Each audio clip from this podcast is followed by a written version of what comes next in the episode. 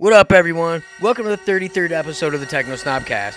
This week, we are bringing back our brother Antonio Lombardo from the Bangladesh team. Hailing from Chicago, Illinois, Mr. Lombardo has been producing tracks for about 10 years now, having releases out on Frameworks, Sense Digital, and of course, Bangladesh, just to name a few. His creative hard techno vibes speak for themselves, so let's give Antonio some love and check out the links to his music in the mix description below. Hope everyone is safe out there and ready to get back out and start seeing some shows. Alright, let's get to it, and don't forget to show our SoundCloud page some love by hitting that like button and sharing. Until next time, good music, good vibes, and good people. Peace.